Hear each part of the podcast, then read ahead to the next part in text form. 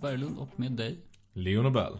Sitter i ditt kök och vi har fått till en lite så här nästan lite julstämning. Ja. Det är sent på kvällen och vi sitter med tända ljus och nästan ingen belysning i övrigt. Ja, det är två ljus nedstuckna i Highland Park, 12 flaskor. Det är en- också en enliters flaska ser det ut som. Ja. Tror det är en gammal filmrekvisita faktiskt. Har jag berättat att jag hade Jag ska ju hålla på att flytta och så ska jag tömma ut mina grejer. Strax efter att vi träffades så hade, flyttade jag in, det här är tre år sedan ungefär. Mm. Så spelade jag in en film och hade så mycket liksom ölburkar som rekvisita. Och den där skiten ligger ju kvar. Mm. Uppe i ett skåp i köket. Jag har bara legat och samlat ett damm. Ja. Mycket märkligt bara. Eh, nej, det, jag bara eh, tänkte på den här ambiansen. Det, det ger ändå en lite annan podd-vibb. Ja. Det, det blev lite spooky. En så här, ja men en, vad ska man säga? Lite esoteriskt. Ja men precis. Det, det är nästan som att vi ska offra någonting Ja. alldeles strax. Du, hur mår du Leo? Alla tiders. Ja, det är kanon med dig. Det är ju aldrig alla tiders. Nej. Men det är något man säger. Mm. Nej, men det är ju helt okej. Ja. Du har gjort dina två första veckor på nya jobbet. Mm. Känns bra? Ja, det känns väldigt bra faktiskt. Mm. Och det är för transparensens skull så kan vi säga att jag kommer från mitt jobb nu. Mm. Och har jobbat, ja vad är det, 36 eller 40 timmar i sträck. Så jag är en smula medtagen. Mm. Det kommer förhoppningsvis inte att märkas så mycket på den idag. Men för att det är du som ska driva på. Ja. Vill vi säga någonting innan vi sätter igång? Ja, men man kan väl köra den här Mm. numera traditionsenliga veckoresumén. Ja. Um, budget. Mm. Det har lagts fram en budget. Oerhört spännande budget. Ja. vi hinner... För, för oss som gillar budget. ja. alltså, Vi hinner, som, vi hinner inte ta det. Nej, vi hinner inte. Men det är lite roligt, bara säga en lite rolig spaning för den är ju så här, den är ju väldigt spretig och så Mm. och liksom alla part, fyra underlagspartier slår sig för bröstet för att Mm. det här är deras drömbudget tydligen. Vilket inte Vilket borde, är sorgligt. Ja, och det borde, borde inte vara och är inte möjligt att alla är så här nöjda. Ehm, men sen blir det också roligt att kritikerna den, den innebär ju, vad är det, 30 miljoner, 30 miljarder skattesänkningar. Ja. Eh, Och då måste ju liksom nu, eftersom högern hatar den här eh, regeringen så himla mycket så Mm. måste de liksom vara skeptiska till det här också. Även om de egentligen vill ha de här ja skattesänkningarna. men de gnäller ju bara för att det inte är något jobbskatteavdrag. Ja, mm, det är med. Ja. Men, men jag, såg, jag såg några så här Jag tror att det var Dana Porkomelian som Nu parafraserar jag men hon twittrade något i stil med att så här Jag är liberal och är för sänkta skatter men en skatt på så här En liten fjuttig skattesänkning på 50 kronor i månaden Typ en Mm. situation när polisen och sjukvården går på knäna så här Är det verkligen värt det? Ja. Och då känner man ju lite så här. Om man är för lägre skatter så är man väl positiv till även en mindre skattesänkning. Men eh, välkommen kamrat till... Ja, men det är kul att vi kan ta över. ja, jag håller ju med om påståendet. Det är jättedumt Ja. men 50 kronor i skattesänkningar när polisen går, och sjukvården går på knäna. Nej, ja, det är ju super, superkonstigt. Men det blir en rolig mekanism bara när man helt plötsligt måste vara emot det bara för att det är de här som lägger fram men sen det. så tycker väl jag att vårt, eh, vårt titel, vår titel på för, förra avsnittet, Regering utan riktning, säger en hel del om Mm. budgeten. Även här. Ja. Så vi var Nostradamus i Precis. förhållande till den här budgeten. Alltså det finns ju ingen, inget övergripande mål. Nej, nej det gör det ju verkligen inte. Det är ett nollsummespel. Mm. De vill bara sitta på makten. Ja. Egentligen. Så det är lite sorgligt. Har vi något mer som hänt i veckan? Jag vet inte. Nej, eller det har det säkert. Men inte vad jag kommer på. Nej, vi släpper det och så går vi in på ämnet istället. Mm, Låter bra, eller hur? Det låter Kör bra. vi.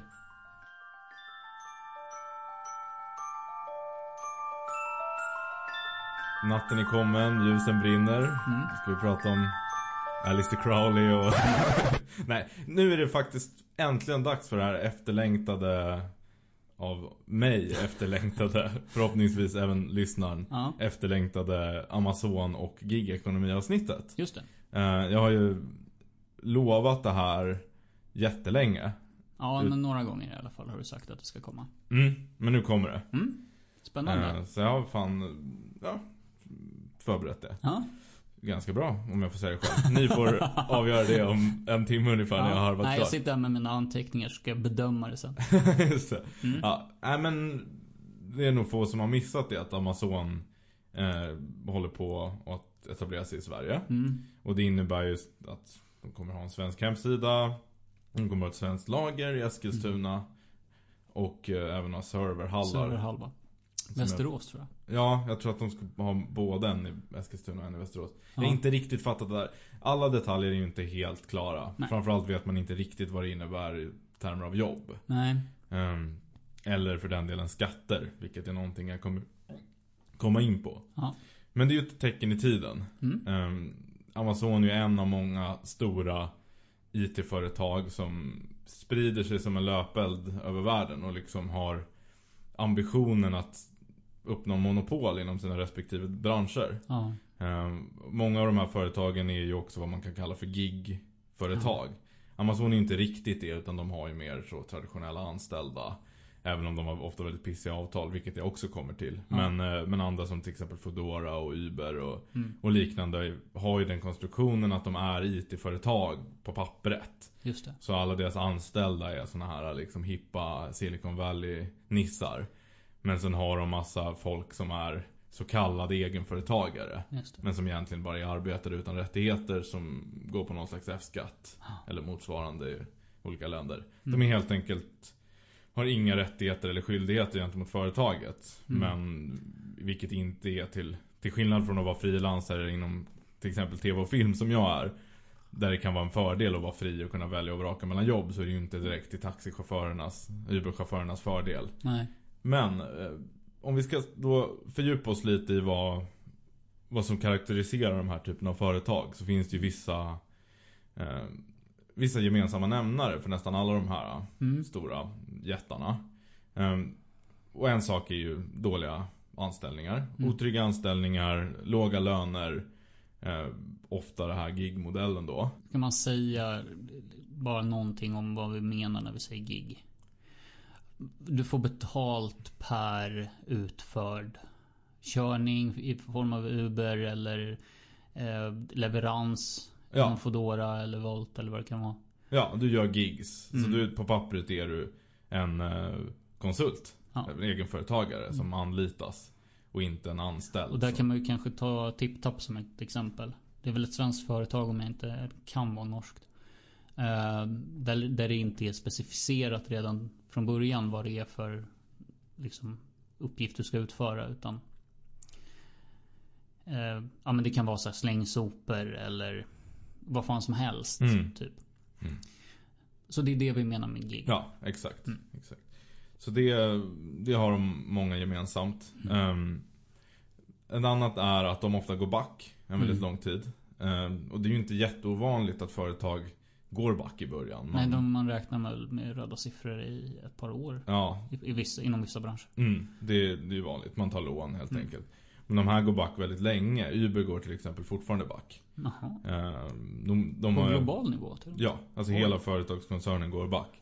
Ehm, Ja, det är lite förvånande. Eh, Amazon gör det inte längre men de gick det väldigt länge. Alltså Mm. de, de här går back längre än, än andra företag. Och det, det man hoppas på är ju en snabb expansion. Mm. Eh, man räknar med att gå back för att man hela tiden får nya kunder. Mm.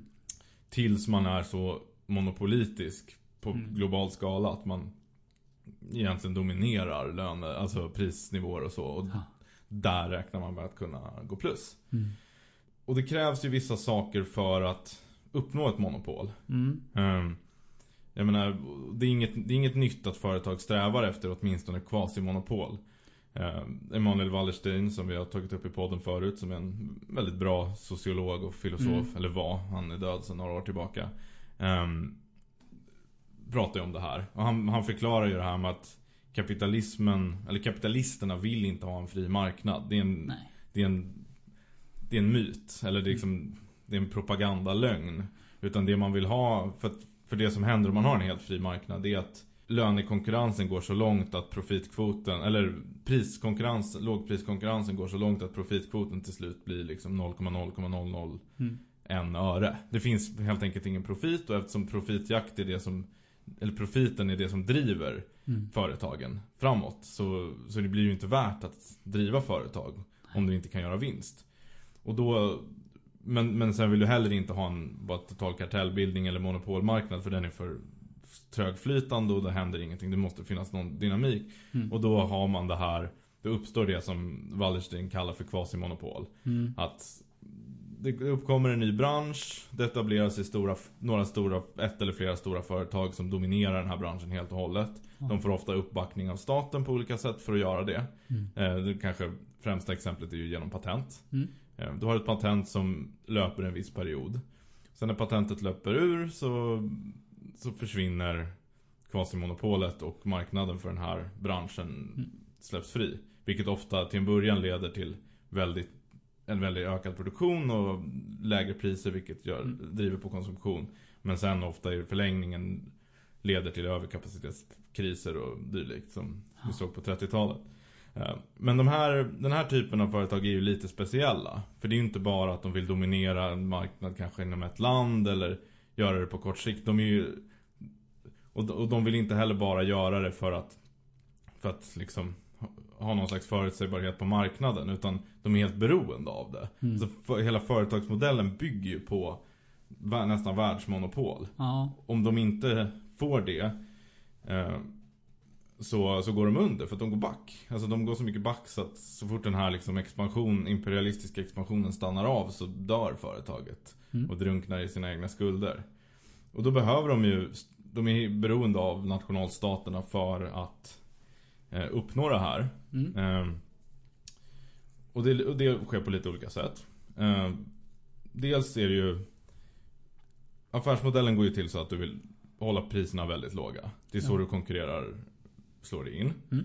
Ehm, och då vill du först betala så mycket, lite skatt som möjligt. Mm. Vilket de gör. Ofta genom att eh, placera huvudkontor eller dylikt utomlands. Mm. Eller genom att uppnå olika typer av särställning. Till exempel i Uber har ju haft som grej att de inte vill räknas som ett taxibolag. Mm. Ehm, nu är det vissa länder som klassar dem som det. Vilket Ryssland va? Ryssland tror jag gör det. Storbritannien gör det också. Ja. Vilket har lett till att Uber nu går in för all out monopol i Storbritannien. De har köpt upp sin största konkurrent. Så där, Mhm. där spelar de för öppen ridå Mhm. för, att, för att dominera. De har liksom inte råd att tappa London. Nej. Men, eh, men i längden skulle ju inte det, det skulle ju vara dödsstöten för dem om det händer i för många länder. För de kommer inte ha pengar att köpa upp alla taxibolag i hela världen. Mm. Eh, Ja, nej, jag, jag, jag vet inte om det här är bara i hörsägen, men om de skulle tappa London och Los Angeles så går det företaget under. Ja. Ja, nej men Eller det... om det är San Francisco också kanske. Ja. Men det, det, de är väldigt beroende av de tre marknaderna. Mm, ja men det är sannolikt. Eh, Amazon använder sig av det amerikanska postsystemet. Kommer förmodligen göra av det svenska också gratis. Eh, utan att betala en krona i skatt för det. Det här har ju bland annat Bernie Sanders varit väldigt kritisk mot. Men även Trump har faktiskt uttalat sig om att eh, ja, han, han har inte gjort något i frågan men han Nej, har... men det var väl det som var den här diskussionen för några veckor sedan också. mm, Eller mm, det som den bottnade i. mm, Och sen så... Det blev ju en diskussion om något annat såklart. Att han ville ta kontrollen över postsystemet och förändra det och sådär. Ja, men ja, ja precis. Och den... Jag har inte satt mig in i det där ordentligt. Men, men vilket som, de, de nyttjar statlig infrastruktur. Mm.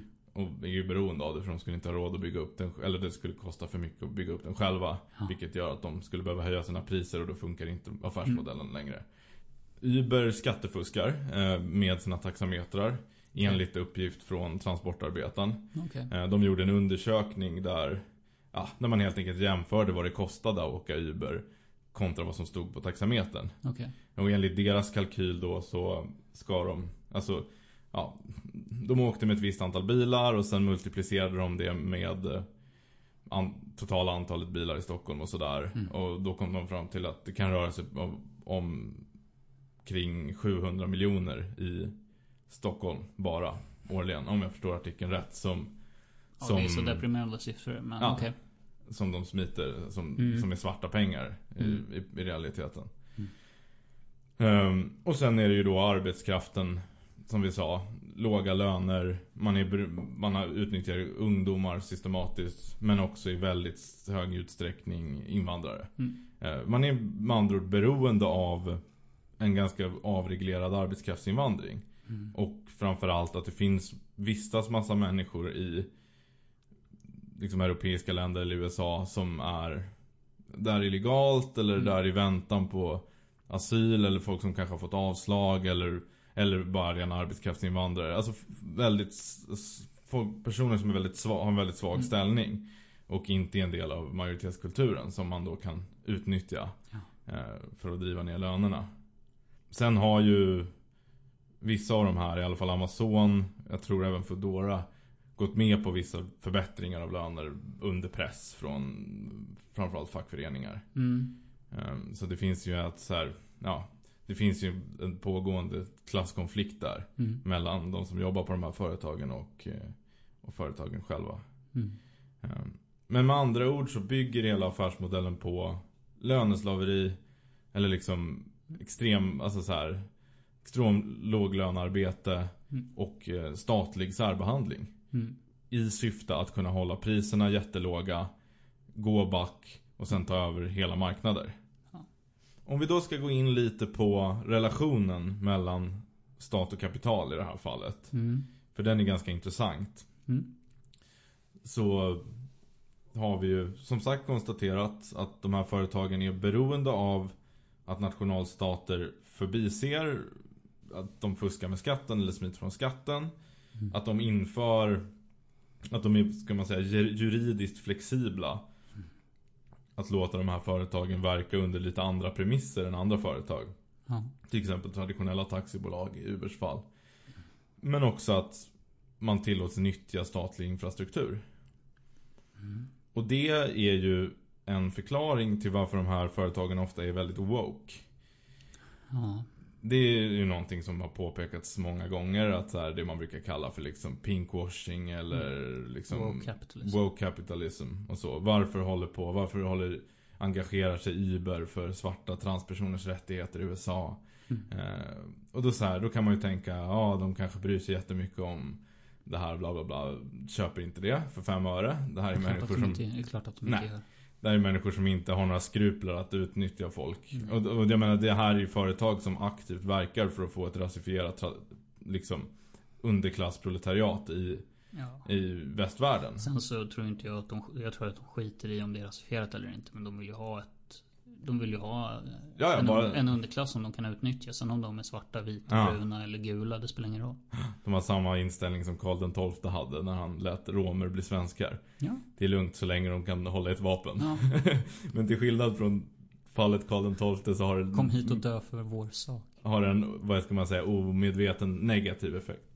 Ehm, nej men precis. Men det, det, är ju det, det är ju det som blir resultatet. För att eh, undantaget ungdomar under en ganska kort period så är det ju väldigt få ur europeiska eller västerländska majoritetsbefolkningar som är villiga att jobba med så här låga löner. No. För att man är insocialiserad i ett samhälle där man har, har lärt sig att kräva mer rättigheter men också ha möjligheten till det. Jag menar, Sverige har ett väl utbyggt utbildningssystem. Alltså det finns ju an. Och vi, än så länge har vi ändå en hyfsat fungerande ekonomi. Det kan, kanske kan komma att förändras eller kommer komma att förändras Mm. nu efter corona. Men eh, det har funnits möjligheter att få andra Ja, jobb. men Sverige är ju också ett fackföreningsland. Ja, precis.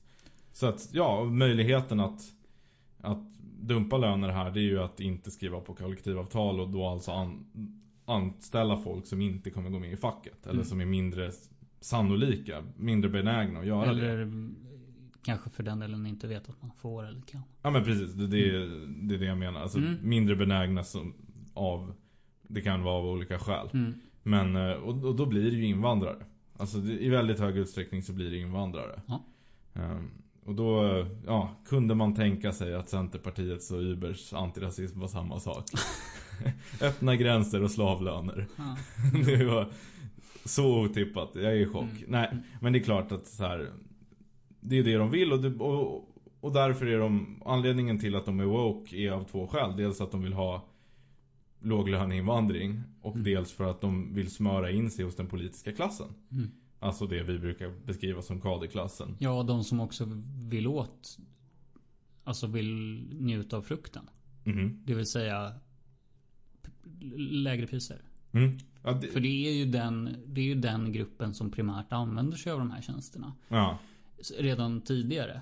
Och som leker eller kanske inte vet. Vi, vi, vi säger det för snällhetens skull. Jag Mm. tror att många av dem vet och skiter i det. Mm. Fortfarande är det så, det håller på att förändras, men fortfarande är det så att den politiska klassen i de flesta västländer är talar ett visst typ av vänsterliberalt postmodernt språk. Mm. Eh, Det är det sättet de kommunicerar och uttrycker sina klassintressen genom. Ja. Eh, De här företagen vill appellera till den klassen genom att tala det språket. Mm. Så att den här klassen som sitter på makten över institutioner och lagstiftning och verkställande Mm. ska gagna dem och deras intressen. Mot att den här klassen som bor i storstäderna och är ganska köpstarka kan få åka billig taxi Mm. och beställa hem mat billigt. Så där har vi den kopplingen. Och sen frågar man sig varifrån gangstervåldet kommer. Mm.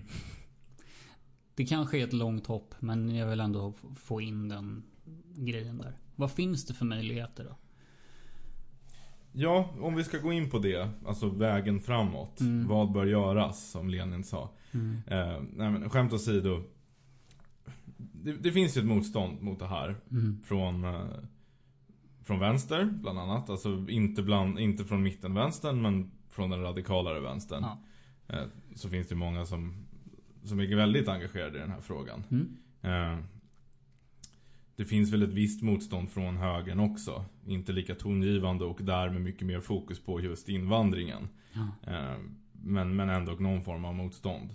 Och så finns det ju ett motstånd från arbetarna. I viss utsträckning. De som jobbar för de här företagen. Okej. Eh, Jag har inte sett det jättemycket i Sverige. Nej, men, eh, jag, har nog, jag har nog inte stött på det vid något tillfälle överhuvudtaget. nej, men det finns ju exempel. Så Amazons arbetare har ju organiserat sig en del i USA och England. Mm. Och det finns ju som sagt en del segrar som det går att peka på. Mm. Eh, bland annat att Amazon ändå har gjort en hel del om, åt sina löner.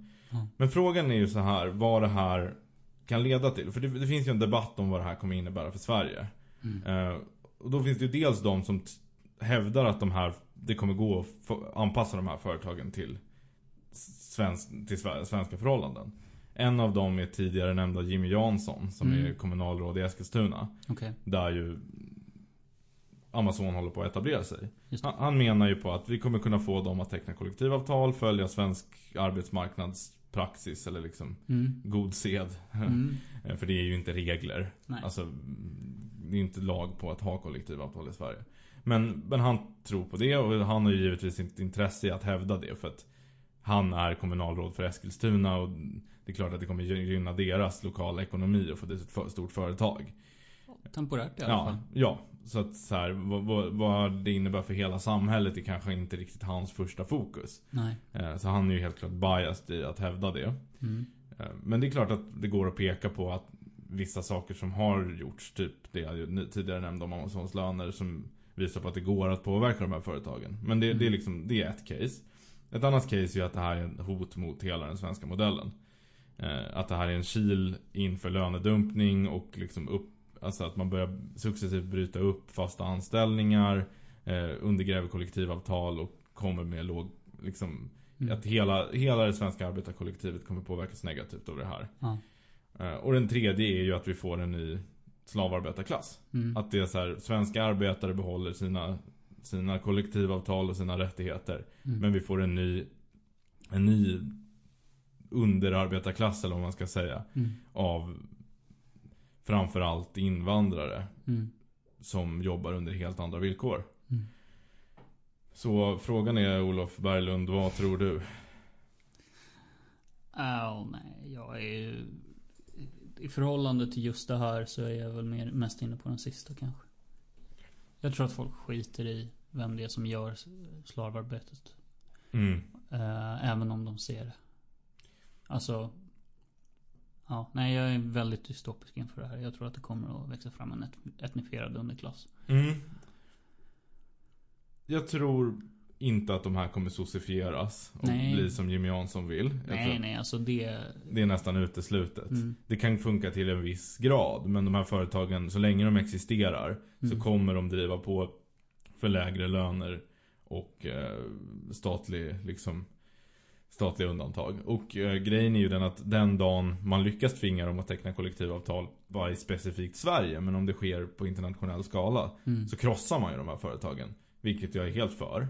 Men det betyder ju att han ändå har fel. De här företagen, alltså så här, de kommer inte anpassa sig. Nej. De kan inte anpassa sig. De har en ekonomisk modell som gör det omöjligt Mm. att verka under, under det som liksom typ Peab eller Mm. Skanska eller SCA Mm. verkar under i Sverige. Eh, för att de har en helt annan företagsstruktur. Mm. Ehm, men jag tror ju att det här liksom, vad ska vi säga, rasifierade proletariatet är ju det, det närmast förestående och det är något Mm. vi redan ser. Mm. För att en grej som är ganska tydlig det är ju att det har varit rätt svårt att engagera vanliga LO-arbetare för de här frågorna. De kampanjer mot, som vi har sett i Sverige har mest varit från Alltså det har varit lite av en symbolfråga för liksom, ja, vänsterintellektuella och studenter och sådana, den typen av liksom, vad ska vi säga, kaderklass, failsons Mm. rörelser liksom. Ehm, och, bli, och blir ju då inte heller så substantiell, eller det, det uppnår inte. Så det blir, mer, det blir mer som när alla skulle stödja Rojava. Mm. Jag menar det är inte så här Visst det är fint att folk viftar med kurdiska flaggor men det förändrar inte ställningarna på marken mot, i kriget mot Islamiska staten. Hur många på Café 44 som har stödgalor. Alltså, Nej, men det är estetisk subkultur. ja, i mångt och mycket. Sen Mm. säger jag inte att så här. Jag tycker att det är bra att de, gör, att de Ja. stödjer det här. Alltså det är liksom, jag är också Bättre emot än det. inget. Ja, ja absolut. Men, eh, men frågan är ju då varför, varför engagerar inte det här vanliga arbetare? För det är ju, det är ju en kil in i, i, i den svenska, Svenska modellen. modellen. Mm. Mm, Och då tror jag att det finns två förklaringar. Det ena är ju såklart att även vanliga arbetare kan nyttja de här tjänsterna och tjäna på det till viss del. Ehm, Ja. och att den kortsiktiga konsekvensen blir en ny underklass, inte allmän lönedumpning. Mm. Men jag tror ju att på sikt så är det här farligt för hela arbetarkollektivet. Ja men absolut. Ehm, och det är väl därför som jag liksom går först på det som först kommer att hända Mm, är en etnifierad underklass. mm, Eh, och det kommer att skapa problem som vi redan ser delvis. mm, men också att liksom innan det hinner bli en allmän lönedumpning så kommer någonting ha skett som liksom får en att fokusera på det andra. mm, Eh, och då kommer det vara så här, ja ah, men det var någon grej där med de här gig-företagen. Eh, de betalar inte någonting och sen så har man gått vidare till nästa pryl. mm. Ja men som det har varit med, som det var med Greta-rörelsen när Corona kom och så vidare. Mm. Och Black Lives Matter liksom. I början av det här året. Alltså man tittar på nästa sak. Mm. Och plötsligt så bara, oj fan. Um, fuck, mitt fack är inte stridbart längre. Nej. ST eller vad det kan vara. Ja. Ehm, för att liksom förtroendet för facket eller medlemskapet liksom, det, det, jag tänker att det är där det brister. Mm. Folks förståelse för vad den egna lönen kommer ifrån och vilka det är som har Mm. förhandlat fram den.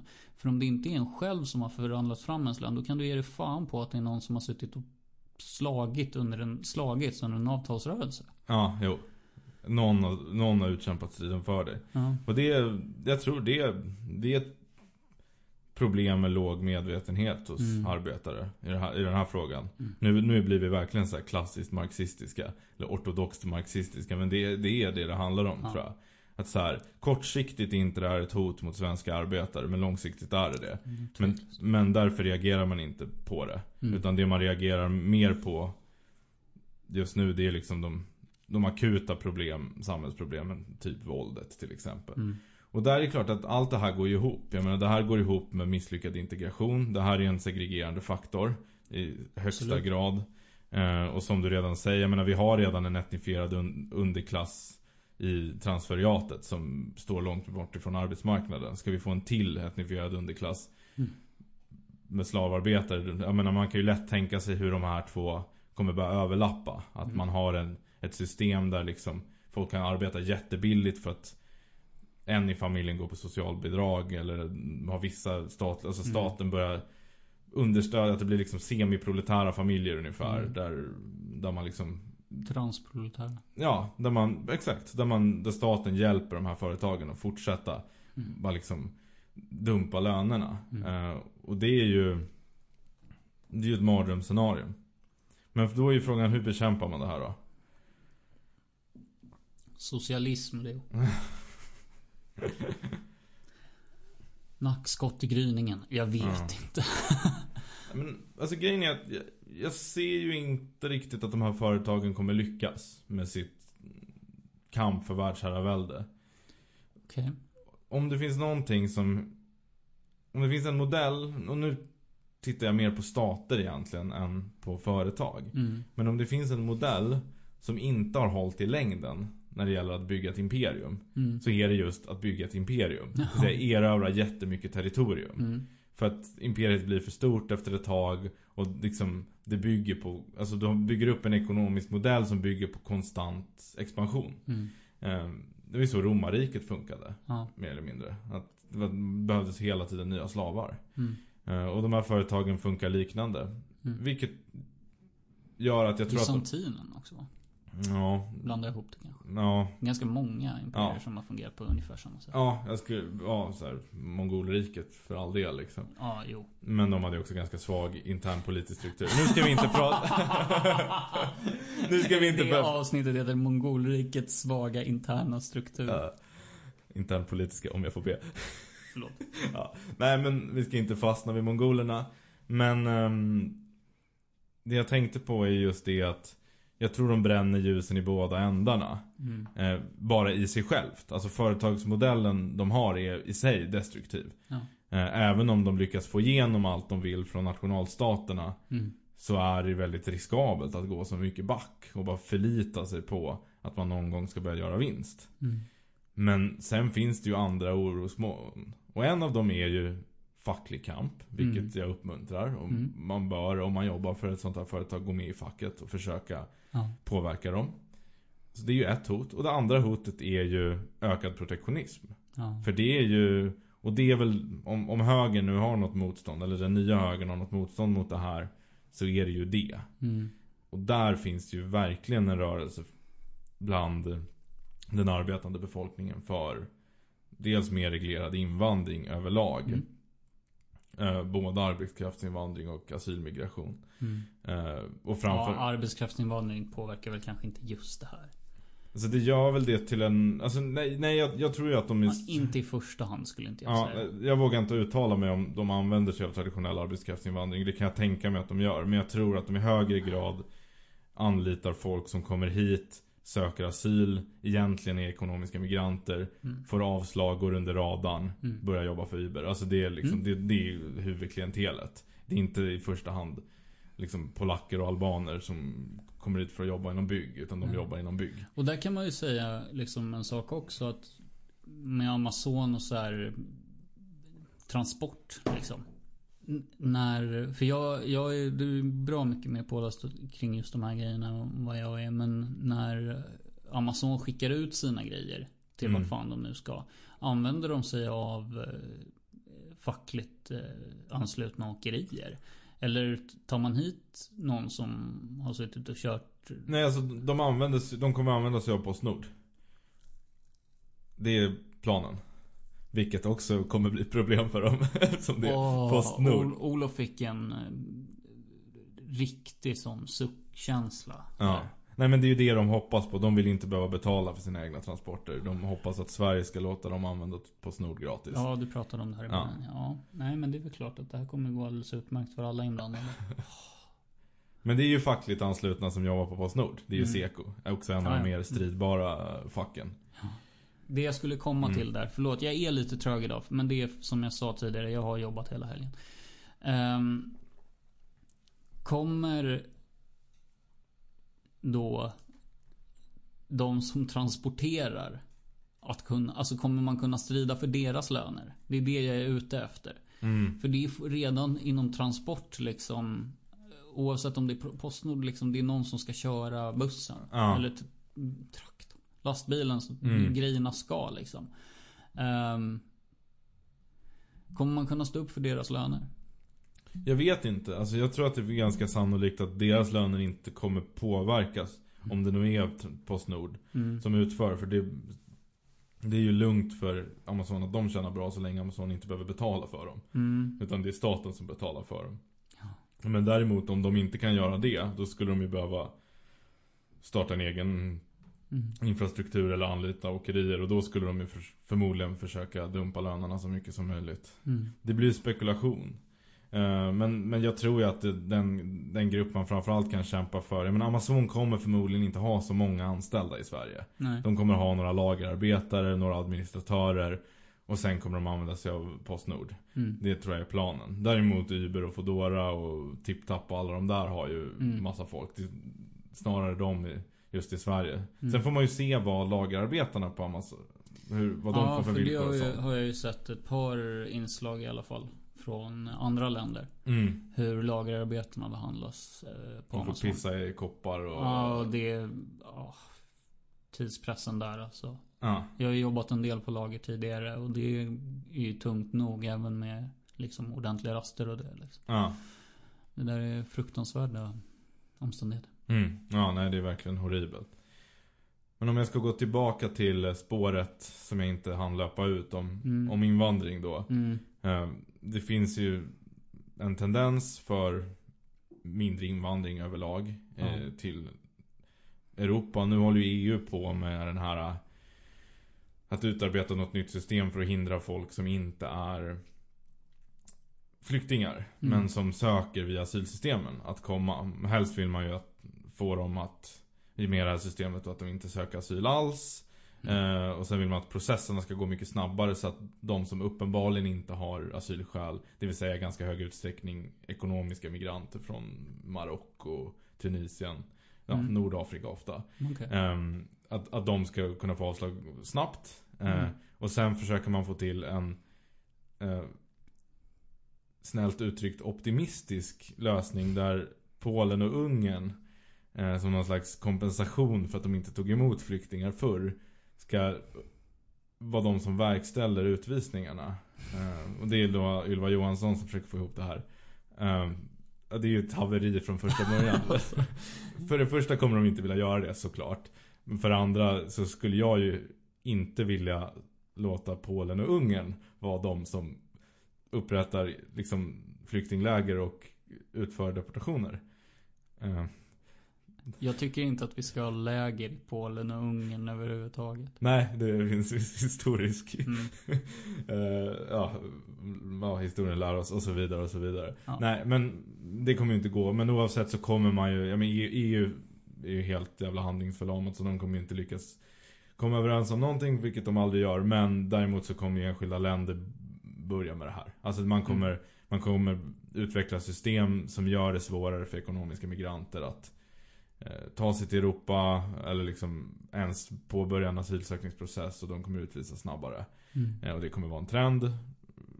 Förmodligen och tyvärr så kommer det även påverka asylsökande som har asylskäl. Mm. Att det kommer bli färre som kan få asyl. Och där har jag ju klargjort min ståndpunkt i Mm. eh, avsnitt tre. Jag tycker att folk som har rätt till asyl ska få asyl. Men då måste vi också kunna vara hårda och säga att de som inte har rätt till asyl Mm. Inte får asyl. Men, eh, men, men det är viktigt att skilja på de två och inte eh, låta det gå ut över de som faktiskt behöver skydd. Mm. Eh, Men, men oavsett, jag menar, oavsett vad vi tycker, trenden är mindre invandring till Europa. Eh, Och det kommer bli det. Och det kommer ju påverka de här företagen negativt. Mm. För det betyder minskad tillväxt av arbetskraft. Mm. Och sen ser vi också tendenser till ekonomisk protektionism. Jag tror att Corona kommer accelerera det där. Det kommer Mm. bli ännu mer att länder, alltså jag menar, Storbritannien har gått ur EU. Ja. Ehm, Trump har hållit på att mopsa sig om tullar mot Kina. Mm. Nu har det väl inte blivit så mycket handling i det. Men, eh, men det Ja, finns. men han har väl satt upp tariffer för andra saker också. Jo, han har väl det. Och de här olika frihandelstalen som internationella kapitalister har hoppats på har ju nästan skjutits i sank en efter en. kritiserad både från höger och vänster.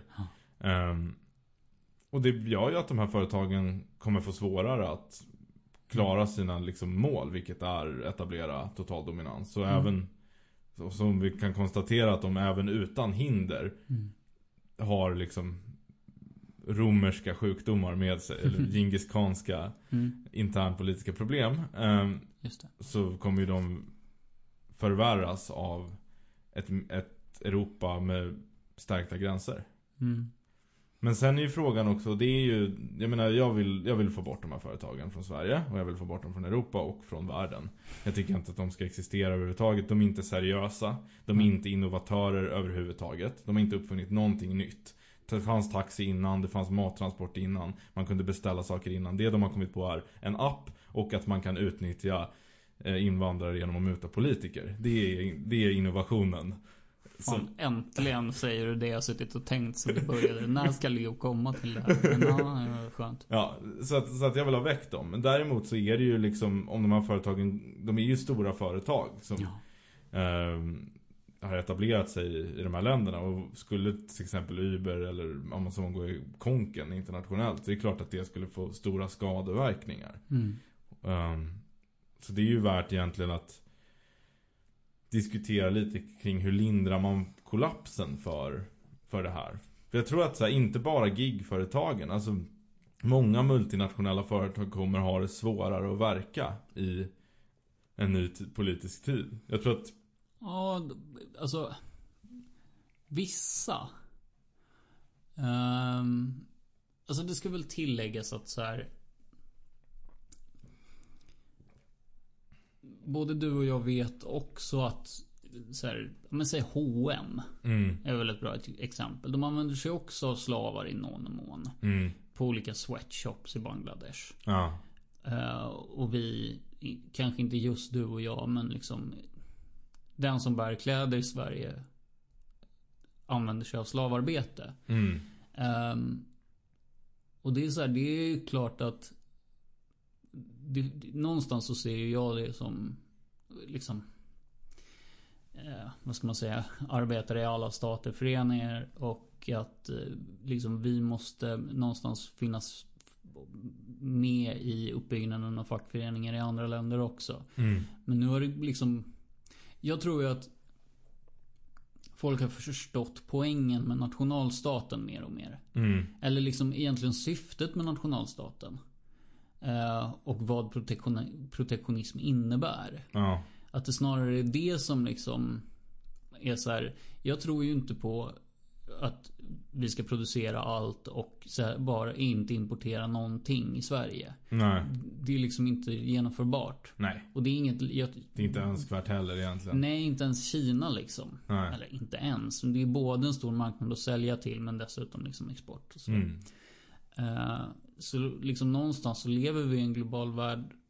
Men det kommer med en del liksom rätt, rätt höga kostnader. ja, Och framförallt för folk som flyr. ja, Eh, för det är de som kommer att utnyttjas. mm, Och det här är ganska lätt att komma åt. mm. Sluta använda produkterna.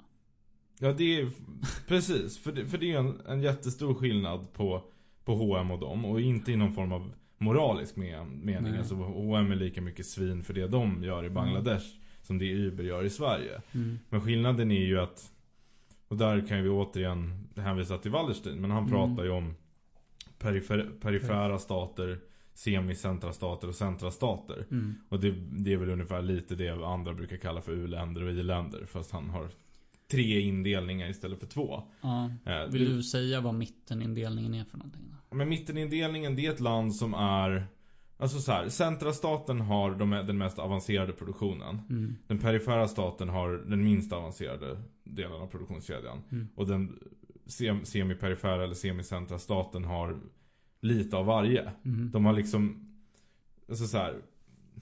Om man tar till exempel På 1800-talet eller början av 1900-talet Då var det så att Storbritannien hade industri Mm. Medans ehm, Indien producerade Rå. råvarorna Så Indien var en perifer stat Mm. Och Storbritannien var en central stat Mm. Eh, och sen kanske man skulle kunna säga då att Ryssland var mitt emellan. Ryssland hade en stor landsbygd som var underutvecklad men man hade också industrier Mm. i de större städerna. Även om de låg efter England och Frankrike och Tyskland. Mm. Eh, idag är, är det industrierna som ligger ofta i de perifera staterna. Eh, liksom med traditionella fabriker och sånt. Medan Ja. man har mer avancerad produktion som alltså tjänstemannajobb, liksom IT-företag och sånt i, de, i centralstaterna. Mm. Och sen har man typ Ungern och Polen till exempel som är lite mitt emellan.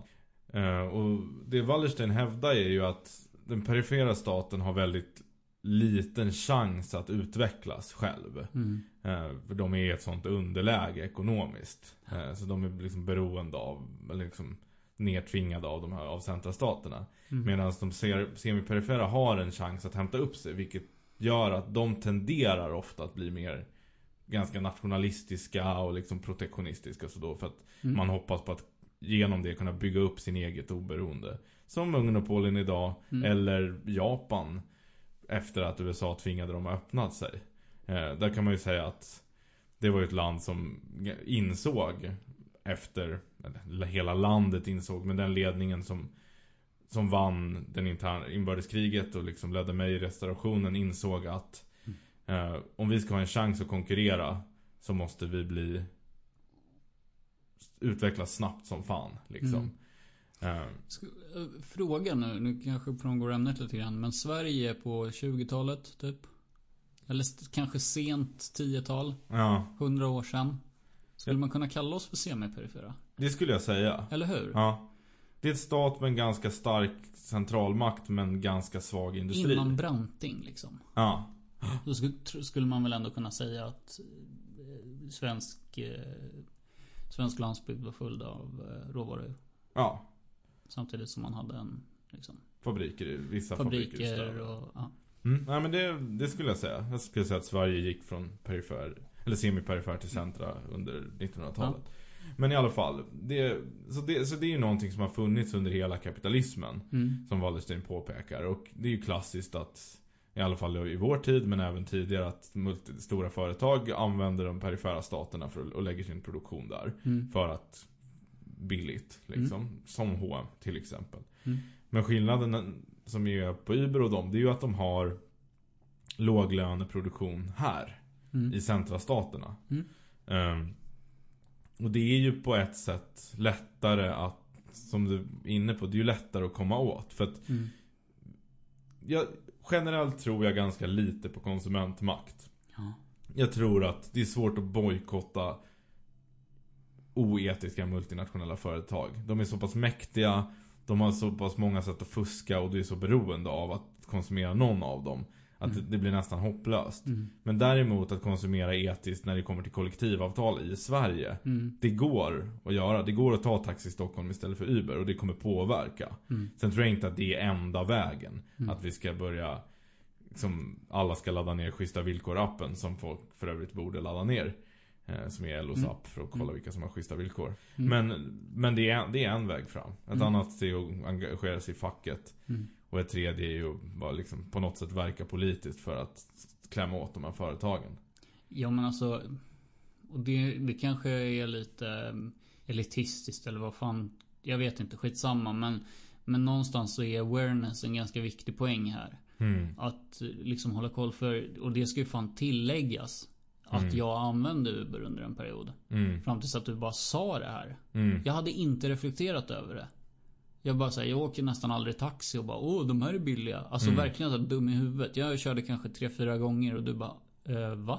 Ja. Och jag bara, ah nej, så tänkte inte jag. Alltså jag var verkligen så blåst i hjärnan. Ja. Men när, jag har inte använt det sedan dess. Nej. Alltså av förklarliga skäl för att jag är liksom krigskommunist. Ja. Enligt vissa, enligt Ja. andra bara någon slags vansinnig människa. Ja. Men, men jag tror faktiskt att det finns en poäng med att bara så här, vet man om att man kan låta bli, för det går också att låta bli. Ja. Alltså det är Verkligen. så himla lätt att låta bli. Ja. att Använda de här grejerna. Verkligen. Aldrig använt Foodora. Varför ska Nej. jag göra det för? Käka på restaurang om du vill ha det. Ja. Gå ut. Ja. Häng med folk. Sitt inte hemma. Ja. Det är typ hela min ingång här. Ja. Så märkligt. Det finns en till sak jag skulle vilja vidröra innan vi lämnar det här. Mm. För nu har vi pratat ganska mycket om vägen fram och sånt och det, det, det är ju ganska oklart som framtiden alltid är. Ja, man kan bara spekulera. Mm. Men, men det, men vi kan gå tillbaka lite till den här politiseringen av de här företagen. Mm. Vi har ju gått igenom varför de är politiserade. Varför de är liksom woke eller vad man ska säga. Eh, Men grejen är ju den att vi börjar ju se ett politiskt skifte i västvärlden. Mm. Vi har Trump. Vi har han som ser ut som Trump i Storbritannien som jag har glömt vad han heter. Boris Johnson. Boris Johnson. Ehm, och vi har Moderaterna, SD, KD i Sverige. Och så weiter. Ja. De här är ju en större större maktfaktor. De Mm. konservativa. Mm. Eller högerpopulistiska. Mm. I lite olika utsträckning och Mm. så. F- Frågan är. Kommer de här företagen byta inriktning politiskt? För, för jag menar, i och med det här så växer det ju fram en ny kader. Ja, Som man behöver flirta in sig på. just det. menar, just nu råder det en form av dubbelmaktssituation. Mm. Det ser man ju inte minst i USA. Där liksom hela amerikanska staten egentligen är och, och liksom intelligentian och media och allt är liksom splittrat mellan Ja, men det är CNN eller Fox. Ja precis. Och, det är så även inom CIA typ. Ja, det Ja, kanske men- stämmer, det vet jag inte. Ja nej men det, det är liksom det, det, det är en dubbelmaktssituation. Men Mm. jag menar med konservativa regeringar så kommer det såklart bli fler konservativa domare. Eh, fler konservativa folk som sitter i myndigheter och sånt. Jag Mm. menar sen finns det kanske någon naiv folkpartist som tror att eh, alla de här myndigheterna är frikopplade från politiken och, bör, och det bör de ju såklart vara men så är det ju inte i verkligheten. men man kan väl bara säga en sån sak som att Donald Trump får ju nu den ganska ovanliga chansen att utse en ny domare. Ja, Efter att Ruth Bader Ginsburg har dött. just det. Ja, och så, så det sker ju. Men då är frågan, kommer det vara... För grejen är ju den att det är de här företagen, jag menar det de här regeringarna går till val på i ganska hög utsträckning och är ju att begränsa invandringen. Mm. Och det är ett problem för de här företagen. De, de Mm. vill ha, sen skiter ju de i om det är asylmigration eller inte. Mm. Så frågan är om Kommer, man, kommer typ Uber och sådana försöka Börja branda sig som mer konservativa Och typ Vara så här: okej, släng ut alla Somalier Så länge vi, men då, då vill vi börja Importera folk från Indien istället som Mm. arbetskraftsinvandrare Mm. Eller något, alltså kommer det vara liksom Eller kommer de inte kunna göra det? Kommer det vara nya företag som För det, det har ju börjat, alltså så här. Det finns ju ganska få företag som är uttalat höger. Eller ko- hö, liksom höger som är högerkonservativa. Utan det finns ju en hel del näringslivstoppar som är det. Och jag menar ekonomiskt är ju de fl- flesta företagare höger. Men det finns inte så många som gör en grej av att vara konservativa. Alltså Nej. företag brandar sig inte som konservativa. Nej. Eh, Det är inte så sexigt liksom. Det finns, jag kommer på ett företag i Sverige och det är liksom Chang Fricks elbolag. Ja men det var faktiskt precis det jag satt och tänkte på. Jag hörde den här långa intervjun med honom för ett tag sedan. Och det, var, det är faktiskt det enda. Mm. Men det är emot eh, marknadsföring. Ja. Det, alltså, och så här, det skulle säkert kunna funka men frågan är om det funkar för de här företagen och det tror jag inte. Nej. Alltså, ja det skulle kanske kunna funka för H&M Ja. Att byta fot. Från att ha fem Inist-tröjor till att ha en annan Nordvits fast åt ett annat håll. Mm. Eh, för de lever inte på billig arbetskraft i, eh, eller slavarbete i eh, det land där man säljer skiten. Nej. Det kanske finns hm butiker Mm. i Bangladesh också, men du fattar vad jag menar. Mm. Att, eh, och det, det, som, det som är lite intressant är om man, kan, om man måste branda sig på olika sätt i olika länder när man är så, Ja. så multinationella. Just Eller det. liksom strävar efter monopol. Kan man bibehålla en eh, stringent linje? Eller Ja. måste man branda sig på olika sätt i ja, men Polen och i Sverige och i USA och i Kanada? Just det, lite som att Ikea är feminister i Sverige och sen tar de bort alla kvinnor i katalogen i Saudiarabien Mm. till exempel. Är det så? Eh, ja, det, det- var, det var någon skandal, Okej. eller skandal, skandal. Nej men jag visste inte om det var något du hittade på. Jag Nej, inte, jag det. Jag minns inte exakt om det var det de gjorde, men det var något i den stilen. Okej. Eh, Mm. De hade de, de släppte en, samma katalog i alla länder utom Gulfstaterna. Ja. eh, För ett par år sedan. Mm. Eh, Så det kan man väl se. Men det, man skulle ju också, för grejen med de här, jag menar typ, vi, Alltså jag tycker ändå Chang Fricks elbolag är lite intressant. Ja, men det tycker jag jag också. För den som har missat det har alltså Chang Frick som är nyheter. Mediamogul. Ja, på ny, alternativmediasajten Nyheter Idag. Mm. Han har alltså startat ett kärnkraftselbolag. Mm. Där hela marknadsföringen går ut på att citat reta Miljöpartiet. Slutcitat. Ja. Eh, och jag menar han är ju en trickster, liksom hela han. Mm. Men... Eh, Mm, En riktig busgrabb. Ja, så kan man beskriva det. Mm. Men, men alltså, jag tror, jag, jag har inte sett deras försäljningssiffror, men jag, jag tror att det funkar ganska bra mot hans crowd. Ja, och framförallt så tror jag inte att det är några liksom röda siffror i flera år. Nej, det tror jag inte heller. De, han kommer nog kunna vända det där till att gå plus. Mm. Eh, och han, jag menar, han är ju inte beroende av staten för sitt elbolag. Eh, så han behöver ju inte flirta in sig egentligen hos en ny konservativ regering. Mm. Eller behöver han det? Kanske vill han, kanske vill han att de ska privatisera Ringhals. Ja.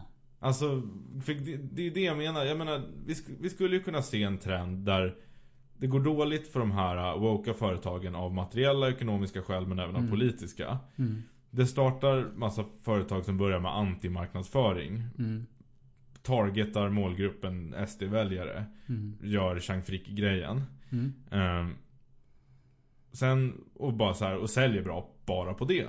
Mm. Men sen får vi ett läge när vi har en ny regering. De här multinationella jättarna börjar gå sämre. Och det finns ett behov av mer nationell, nationellt baserade företag. Mm. Kommer de, kommer högerföretagen börja göra samma sak? Kommer de börja vilja ha statliga? För att, det ska man ju vara ärlig med.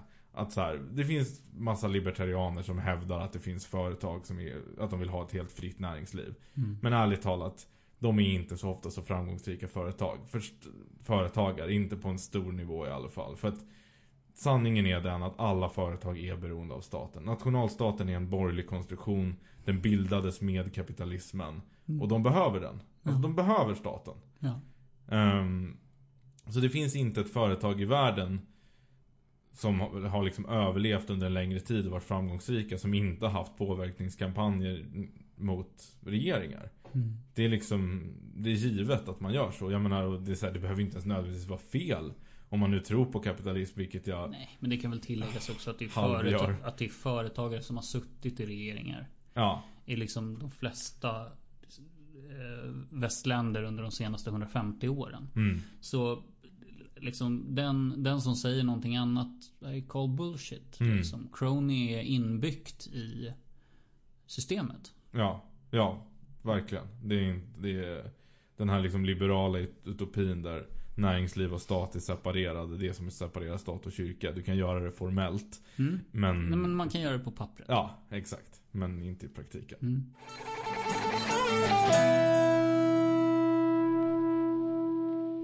Då är vi klara för ikväll. Idag. Mm. Oavsett när ni lyssnar på det. Ska vi uppmärksamma också att det här är det 20 avsnittet? Det kan vi göra. Det står ju på era poddappar. Ja, jag vet inte riktigt hur det där räknas. Räknas eh, internetavsnittet som två eller ett? Det räknas som ett. Okej. Och Folkets krönika räknas inte med heller. Så egentligen med de två så finns det 22 avsnitt. Okej. Ja men okej. Men vi är på 20 ordinarie avsnitt i alla fall. Mm. Det är jättekul. Mm. Och vi kommer fortsätta. Det kommer med vi. Tacka alla lyssnare. Tacka för interaktion. Jag har haft en till i veckan. Mm. Fortsätter att höra av er och det är jätteroligt. Mm. Eh, har vi några nya lyssnare så gå gärna in och likea Facebook-sidan och skriv gärna till oss där. Antingen ett privat meddelande eller i community-väggen eller vad det kallas. Ja. Man kan följa dig på Twitter. Att stormklocka. Mm. Man kan följa mig på Twitter också. Inte alls lika intressant men jag heter Av Berglund i alla fall. Vi har ett Instagram-konto. Mm. Och vi återkommer om en vecka med ett nytt avsnitt. Ja, och tryck gärna prenumerera också om ni inte har gjort det. Ja, det har jag faktiskt tänkt att vi ska säga. Om man vill så kan man ju gå in på så här eh, olika appar och betygsätta. Mm. Ja, det... Det kan få upp eh, oss på någon lista om man ger ett eh, okej betyg liksom. Om man behöver, vi behöver ett visst antal Mm. tryck. Så lyssnar ni i någon särskild app så gå in och tryck på en, en stjärna eller fem. Mm. Och vi länkar ju alltid avsnitten på Spotify.